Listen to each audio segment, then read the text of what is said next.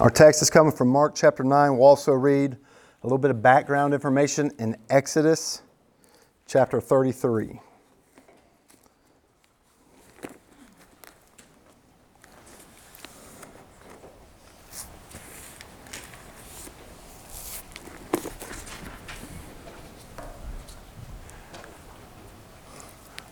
All right. We're people preoccupied with many things. We looked uh, on average, the average adult spends about four hours on their phones. Four hours a day on their phones. Now, that's a lot of time. But teenagers blow that time out of the water. On average, teenagers spend seven to nine hours a day on their phones. Now, there's a little bit of research done. This is from the uh, West Virginia Education Association, and, and this is what they found. On any given day, American teenagers, 13 to 18 year olds, raise your hand if you're between 13 and 18. Raise your hand, raise your hand. Our 13 and 18 year olds, a couple liars in the room. 13 and 18, almost 13. So, hey, they're talking about you. Average about nine hours of entertainment media use, excluding time spent at school or for homework. One of the most interesting findings in this landmark research study is the fact that two thirds of teens think that they can multitask while doing their homework, and they're wrong. Do you think you can multitask? Yep. If you, they simply can't. The evidence from some of my colleagues at Stanford and Harvard school is clear. You cannot multitask and do your homework effectively. But two out of three American teens think they can. It gets in the way of your ability to concentrate and to synthesize information well. You can't do both at the same time. Now, when it comes to homework, obviously that's important, but that's nothing compared to life and the purpose for which you were created, which is to worship the God who created you, to see the glory that belongs to Christ. And my what I am putting forth today, I think that most people miss out on the glory of Christ because they're consumed with lesser glories of lesser glorious things. We'll give an example. Sports can be a glorious thing. Team wins something, they celebrate, there's some glory in that. But it's a fading glory, isn't it? A new vehicle can be a glorious thing. It is an awesome feeling to push the gas pedal down and the car move. But eventually, that glory fades, doesn't it? Setting a record can be a glorious thing, but records usually fall. Your promotion, new job, new salary can be a glorious thing, but that glory fades, doesn't it? Isn't it amazing how we're so preoccupied by the glory of small things? It's amazing what our community is fixated on. And it's not the glory of Christ. And so the title of the sermon today is The Glory of Christ, being captivated by the glory of Jesus. And I'll use Camden, you don't care if I use you as an example. No, it's a good, good example. Good example. Camden is on my fourth grade intramural girl basketball team at Goodridge Elementary. Now, listen, we struggled.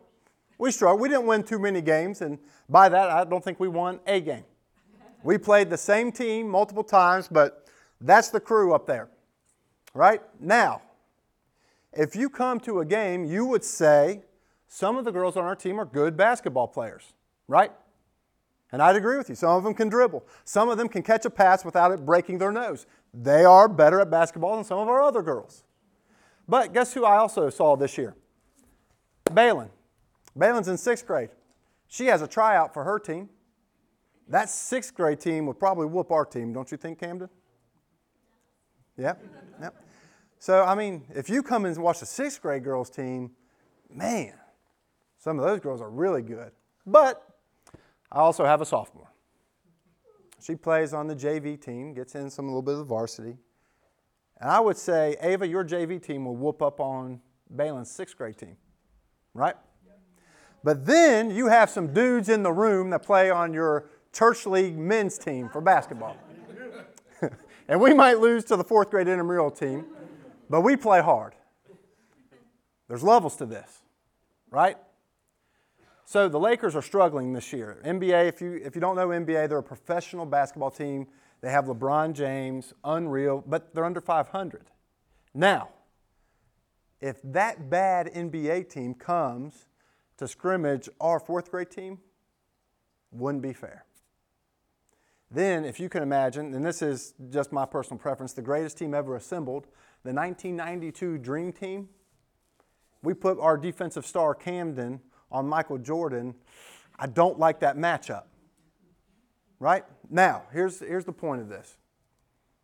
While we understand there's different levels of basketball players, I wonder if we understand how we settle for fourth grade intramural glory when you have infinite glory asked and offered in Christ. Be overwhelmed by the glory that belongs to Christ. Don't settle for lesser glories. And it's easy to say, but this world will continue to throw things your way, saying, hey, this is glorious, this is glorious, this is glorious. Don't buy it. Be captivated by the glory of Christ. All right, and let's get to the text and we'll see how to do this. Two verses that you may want to, write down Psalm 34 8 and Psalm 16 11 talks about how you'll always be wanting more until you find God. Until you're captivated by the glory of Christ, you'll always be looking for something else to satisfy that. We are hungry for glory. That's why uh, so many people are pumped up by their own achievements. They're trying to tell people how glorious they are, but it's fading, doesn't last. The glory you're looking for is only found in the Son of God. So, Psalm 34 8, taste and see that the Lord is good. How happy is the person who takes refuge in him. Or Psalm 16 11, you make known to me the path of life. In your presence is the fullness of joy. At your right hand, pleasures forevermore. That's where your heart's desires will be met. Don't settle for the glory of another.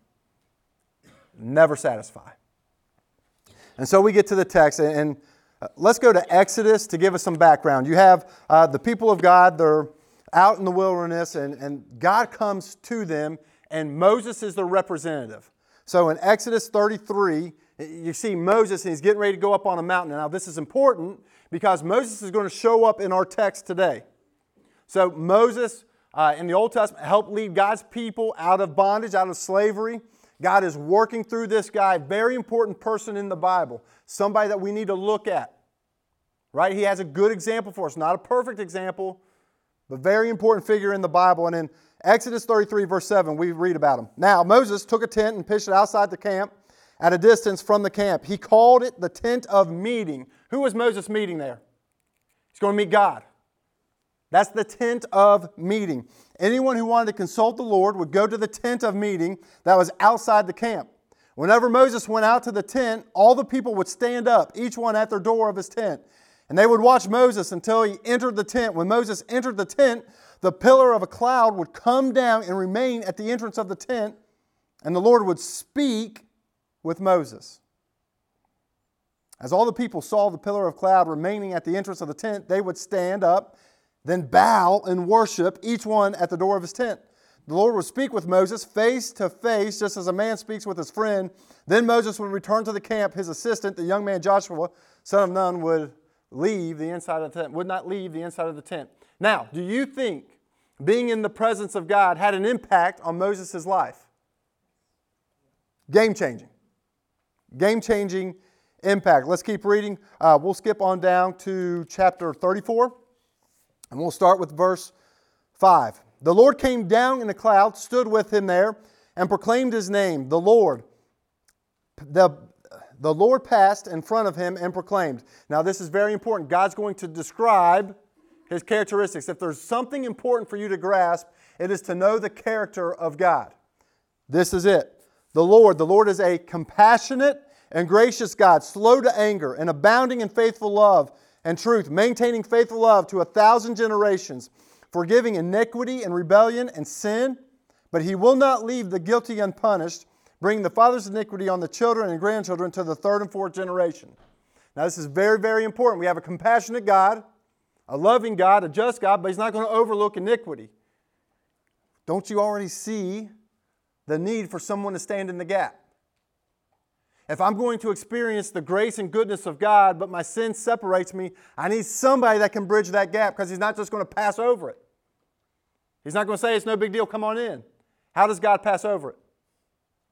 Jesus. That's how He passes over it. So in Christ, He judges my sin so that I get to enjoy His compassionate grace for all of my days. All right, well, let's, let's keep reading. Verse 8 Moses immediately knelt low to the ground in worship. Then he said, My Lord, if I indeed found favor with you, my Lord, please go with us. This is what I was talking about earlier.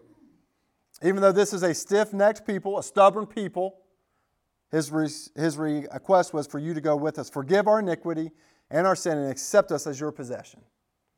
That's Moses' request. If we're going up to the promised land, Lord, we only want to go if you are with us. Then you skip on down to verse 29 of 34, chapter 34. As Moses descended from Mount Sinai with the two tablets of testimony in his hands, as he descended the mountain, he did not realize that the skin of his face shone as a result of his speaking with the Lord. So there's a glow on Moses' face, but I want you to think this isn't a sunburn, right? Uh, see how the people respond. When Aaron and all the Israelites saw Moses, the skin of his face shone they were afraid to come near him.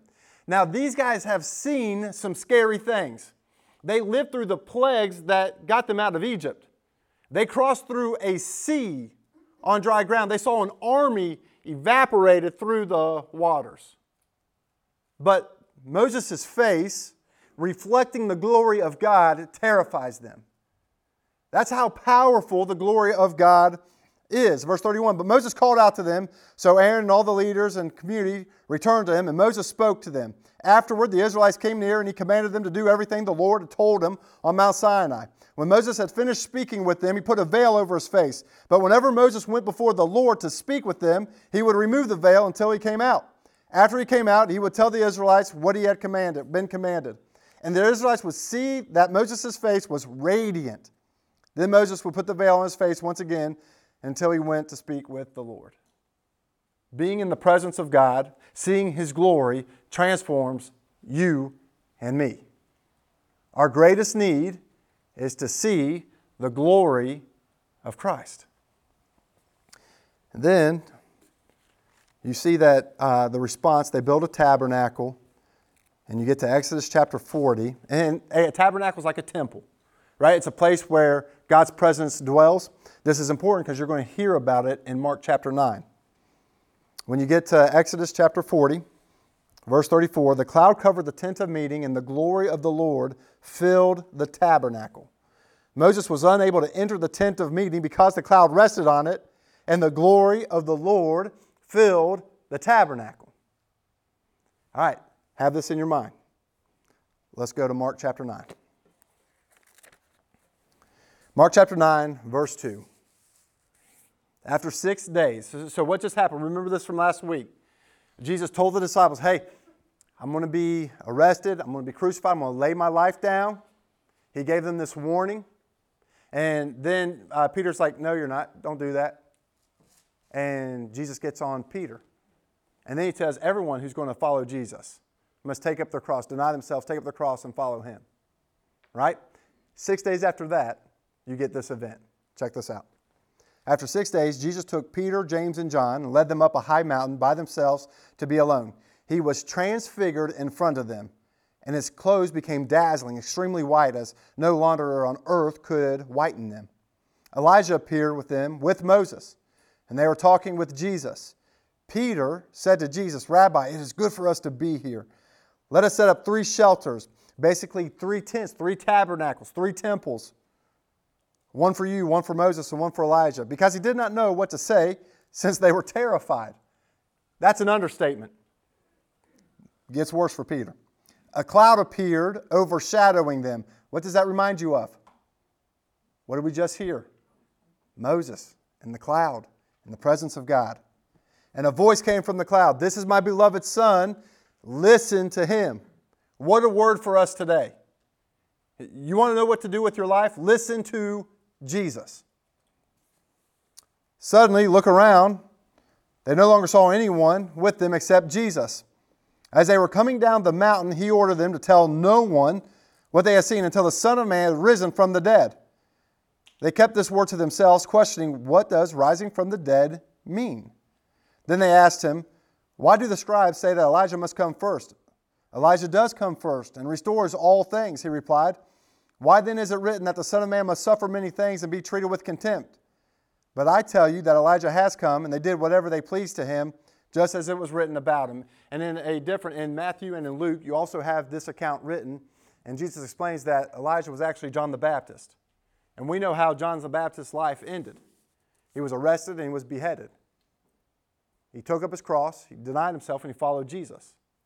You see, following Jesus isn't easy, it's just worth it. And you also have here, don't you see the, the interesting part? There's no need for a temple. Why? In the Old Testament, the glory of God shows up and they build this huge tabernacle, and God's glory fills the building. But not here. And so now you know why Peter asked, Hey, do you want me to build, a, build you a house? Right? Because that's what happened before, and, and Peter knew what happened in Exodus. Why do they not need to build a temple now? Where is the glory of God? It's in Jesus.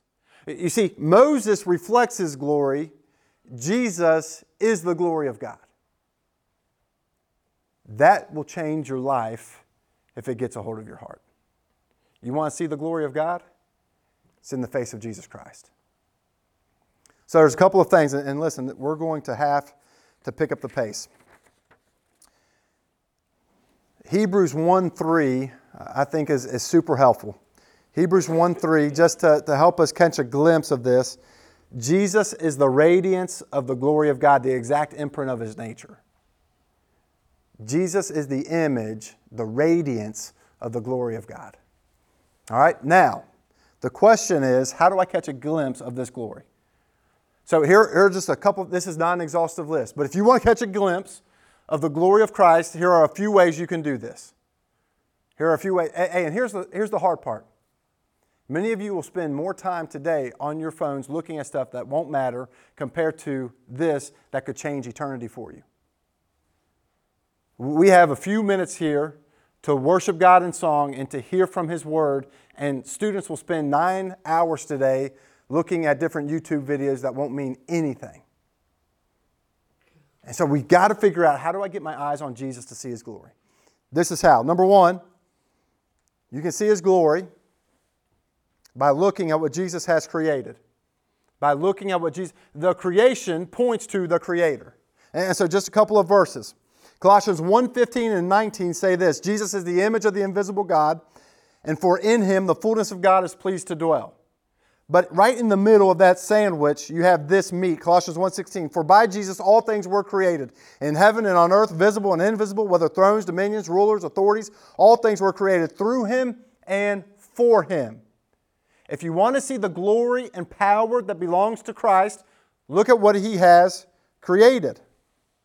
John 9, or Psalm 19:1 says this, "The heavens declare the glory of God, and the sky above proclaims his handiwork." Enjoy the sunset, enjoy the sunrise. Go on a hike, enjoy what he's created, and then reflect and worship God. You want to catch a glimpse of the glory of Christ? Look at what's great. Number two, consume the Word of God. There are no shortcuts. You want to see the glory of Christ? He has revealed himself in the Word of Christ. Matthew, Mark, Luke, and John describe the life of Jesus. Consume those Gospels. Why are we spending so much time in Mark? So that we can see the glory that belongs to Christ. That verse, Hebrews 1 3, Jesus is the radiance of the glory of God. You want to know what comes after that? A warning a warning from the writer to us. This is the warning in chapter 2, verse 1. Therefore, we must pay closer attention to what we have heard, lest we drift away from it. What you feed on, or what you feed, will either help you or hurt you. What you feed will grow, your appetite will grow for it, or what you starve will die. This is very, very simple. All of us understand this, right? I used to not care about disc golf. And then we had a pandemic. And I still needed to go out and get some exercise, but I didn't want to run, but I wanted to cover up some ground, so I tried to figure out how to throw a disc. I'm terrible at it, but it's free, so I would go.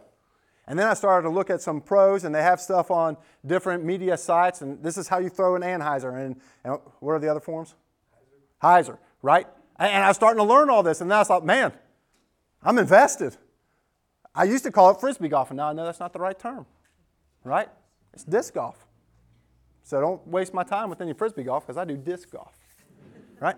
I started to eat, and I started to develop a hunger for something as silly as disc golf. But you want to know what happened? Pandemic ended with restrictions. We're going back to school. I don't have much downtime, and I stopped feeding on disc golf, and my hunger went away.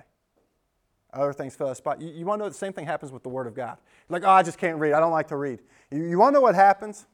You start feeding on the Word of God, and your appetite will grow for it. If you start feeding on the Word of God, your appetite will grow for it. So many of our people miss out on the glory of Christ because they refuse to open up their Bibles. And it's like, well, that's so simple. This is the living Word of God.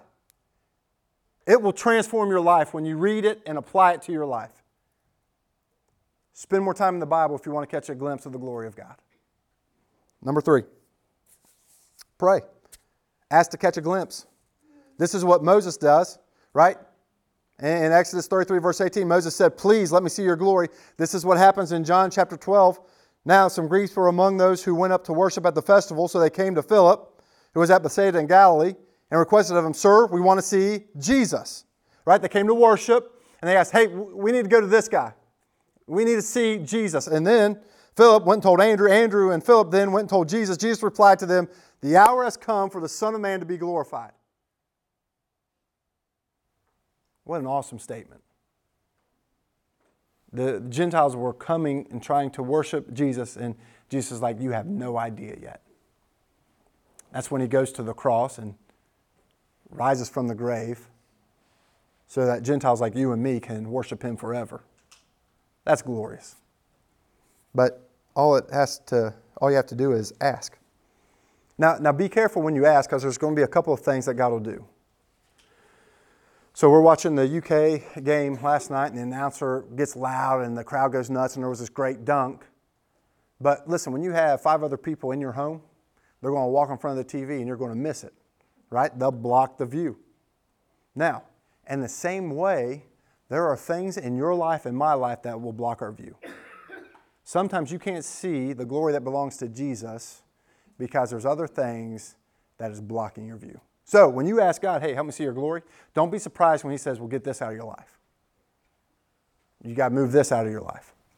So, so that's one thing when you pray. Another thing, uh, sometimes you have to focus in another area right? You can't see the glory of God, not because something's blocking it, you're, looking, but you're in the right place, but, but because you're looking at the wrong things.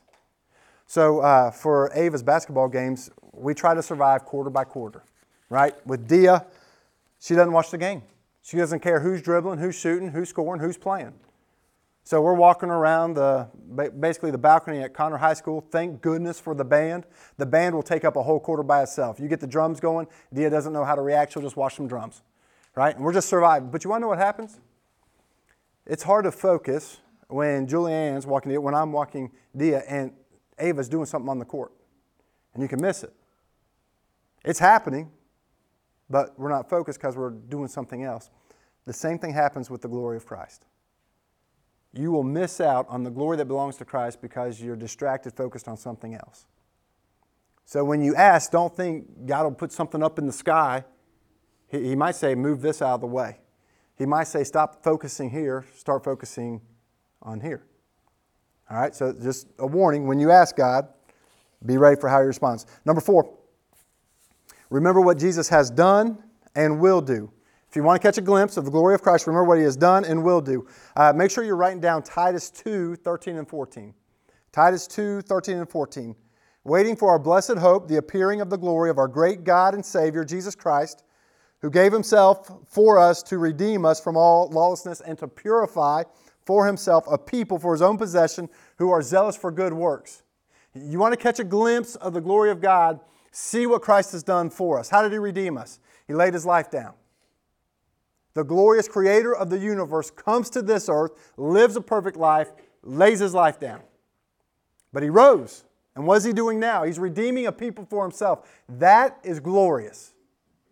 And then what does he call us to? Be zealous for good works. And that can look a thousand different ways. That's how you can catch a glimpse. Mark 9 9 says this As they were coming down the mountain, he ordered them to tell no one what they had seen until the Son of Man had risen from the dead. Now, why would Jesus tell them that? They just saw the glory that belongs to Christ that he laid aside to become a man, to die on the cross, because we know Jesus is the eternal Son of God. He laid aside his glory, but those three got to catch a glimpse of it. Why does he say, don't tell anybody about this until after the resurrection? Because the glimpse that they saw there can't be explained outside of the resurrection. You see, there's no crown without the cross. Do you see how the glorious Savior of the world accomplishes the mission of the Father, which brings glory to God. And now that glory is on display. When Jesus walks the earth and he ascends to the Father, when he returns, people didn't know when he came the first time. Right? The angels had to appear to tell people. You want to know what happens when he returns again? Everything stops. And every person will bow the knee to the glory of the Father. So remember what he has done and remember what he's going to do. Number five, catch a glimpse of the glory by faith. It's a personal relationship. If you do not know Jesus, you won't see the glory that belongs to him. If you know Jesus, you get to enjoy the presence of God. That's the game changer. And this is Colossians 1:27. To them God chose to make known how great among the Gentiles are the riches of the glory of this mystery which is Christ in you, the hope of glory. That's the Christ in you. So, if you don't have a personal relationship with Christ, you won't see this as glorious. You'll miss out. Charles Spurgeon put it this way, talking about fishermen. When you are out to sea, you like to know that there are plenty of fish in the sea all around your boats. Is that a good thing? If you're fishing, you want to know there's fish out where you're fishing, right? That gives you a chance to catch something. It is a fine thing to get among the great schools of fish, yes, but there is one thing better than that. Fish in the sea are good, but fish in the boat are the fish for you. Once get them in the net, but better still, safe into the vessel, and you are glad. Now, Christ in heaven Christ free to poor sinners is precious, but Christ here in the heart is most precious of all. Christ on board the vessel brings safety and calm. Christ in your house, Christ in your heart, Christ in you. That is the cream of the matter, the honey of the honeycomb, the gold that is valuable.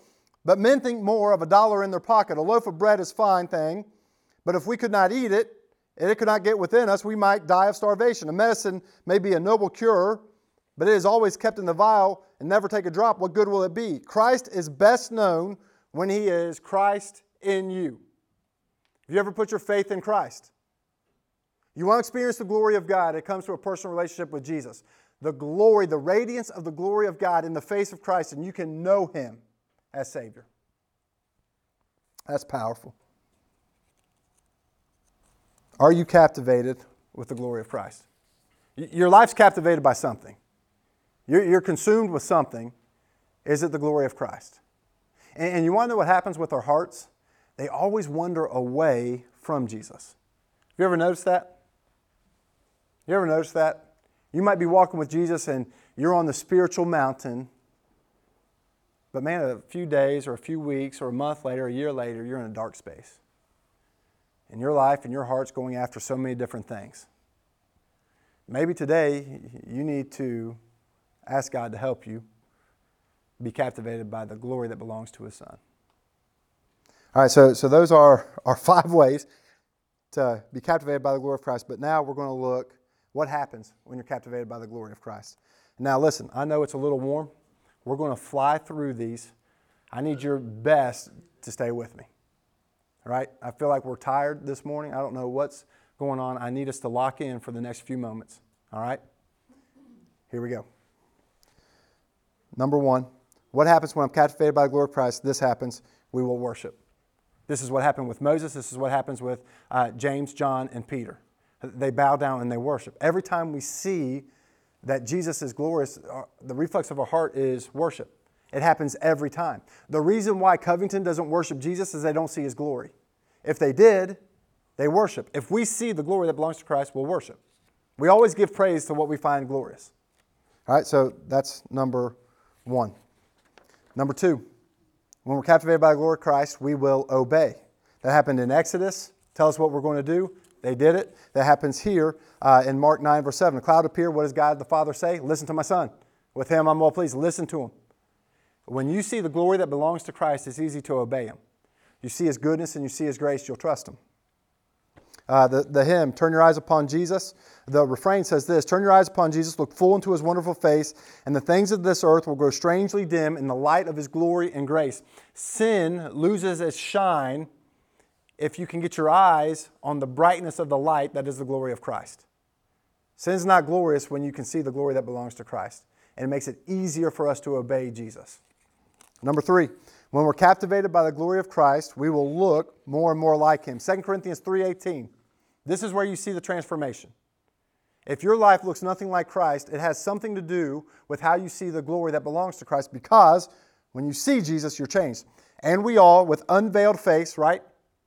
Not like Moses, who had to put a veil on to, to keep the people from seeing the reflection of the glory of Christ. That's not us. And we all, with unveiled face, beholding the glory of the Lord, are being transformed into the same image from one degree of glory to another, for this comes from the Lord. You want to be changed?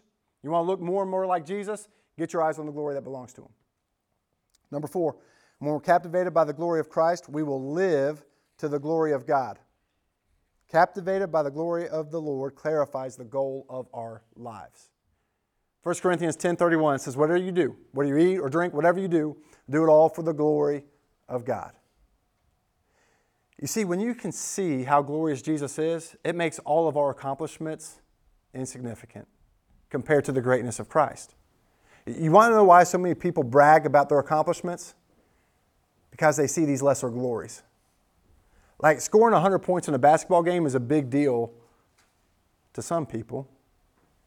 But in light of the glory that belongs to the Christ, dying on a cross, rising from the dead, redeeming a people for himself, how big a deal is 100 points in a game? Don't be consumed with lesser glories. Be consumed with the glory of Christ. Live to his glory. Number five, when we're captivated by the glory of Christ, we will be unified as one. This is John 17, 22. It says, I have given them the glory that you have given me so that they may be one as we are one. When everybody's consumed with Jesus as being glorious, everybody will be unified on mission. What's our goal? To make much of Jesus, to make him known. Who cares who gets the credit? As long as Jesus gets the glory. Do you see how that brings somebody together? That's very important with us moving forward. If we come together with Ashland Avenue, the whole goal, make Jesus known. Point people to the glory that belongs to Christ. And then Number six, when we are captivated by the glory of Christ, we will endure. You know where Jesus is going when he gets down the mountain? He, in Luke, it says he sets his face to go to Jerusalem, where he lays his life down. The mountaintop helps him get through the valley. The mountaintop helps the disciples get through the valley. They experience the realness of the presence and the glory that belongs to Christ. Filet mignon, it took me forever to get a filet mignon. Now, I'm not going to ask how many of you guys have ever tasted filet mignon. And I know it's dangerous talking about it at lunchtime. But I worked with a lady who said, Oh, Ben, you think this renegade sirloin is great. You haven't tasted nothing till you get filet mignon. And I was like, Oh, whatever, whatever, whatever. We eventually got a gift card to a steakhouse. And I said, Jolene, you know what? I'm going for it. Give me that filet mignon. And I knew I was in for a treat when I smelled it. You know, have you ever smelled a really good steak? Man, mouth starts watering. Like, oh, I can't wait. I went to get my steak knife, didn't eat it. It would cut with a fork. Like, oh, this is going to be special. This is going to be special. Put it. In. I knew filet mignon was good. Right? I, I didn't get any new information, but I was experiencing it firsthand. That's what's changed. The hill at Holmes High School, I know steep. I used to have to walk down the steps to go to practice. A few weeks ago, we went down sledding. And as I'm going down that hill, trying to record my three daughters that were with me going down this hill, I realized this hill is steep, right? But it was a different steep. I'm like, wow, this hill is steep. I hope I don't break my neck out here trying to sled ride with my little daughters. I knew it was steep, but experiencing it, I knew it was steep. You guys know Jesus is glorious, right? But do you know Jesus' glory? You can know some facts about Jesus, but if you've never experienced what it's like to have your faith in Christ, you don't know the glory of Christ. If you've never put your faith in Jesus, today is a good day to do that.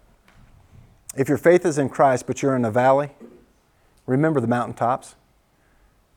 Jesus doesn't change. Remember what he accomplished for us on the cross. Remember how he invites us to himself. Remember the presence of God. Listen, I've had some valleys and I've had some mountaintops in my life. And I do know this Jesus doesn't leave me on the mountaintop and he doesn't leave me in the valley.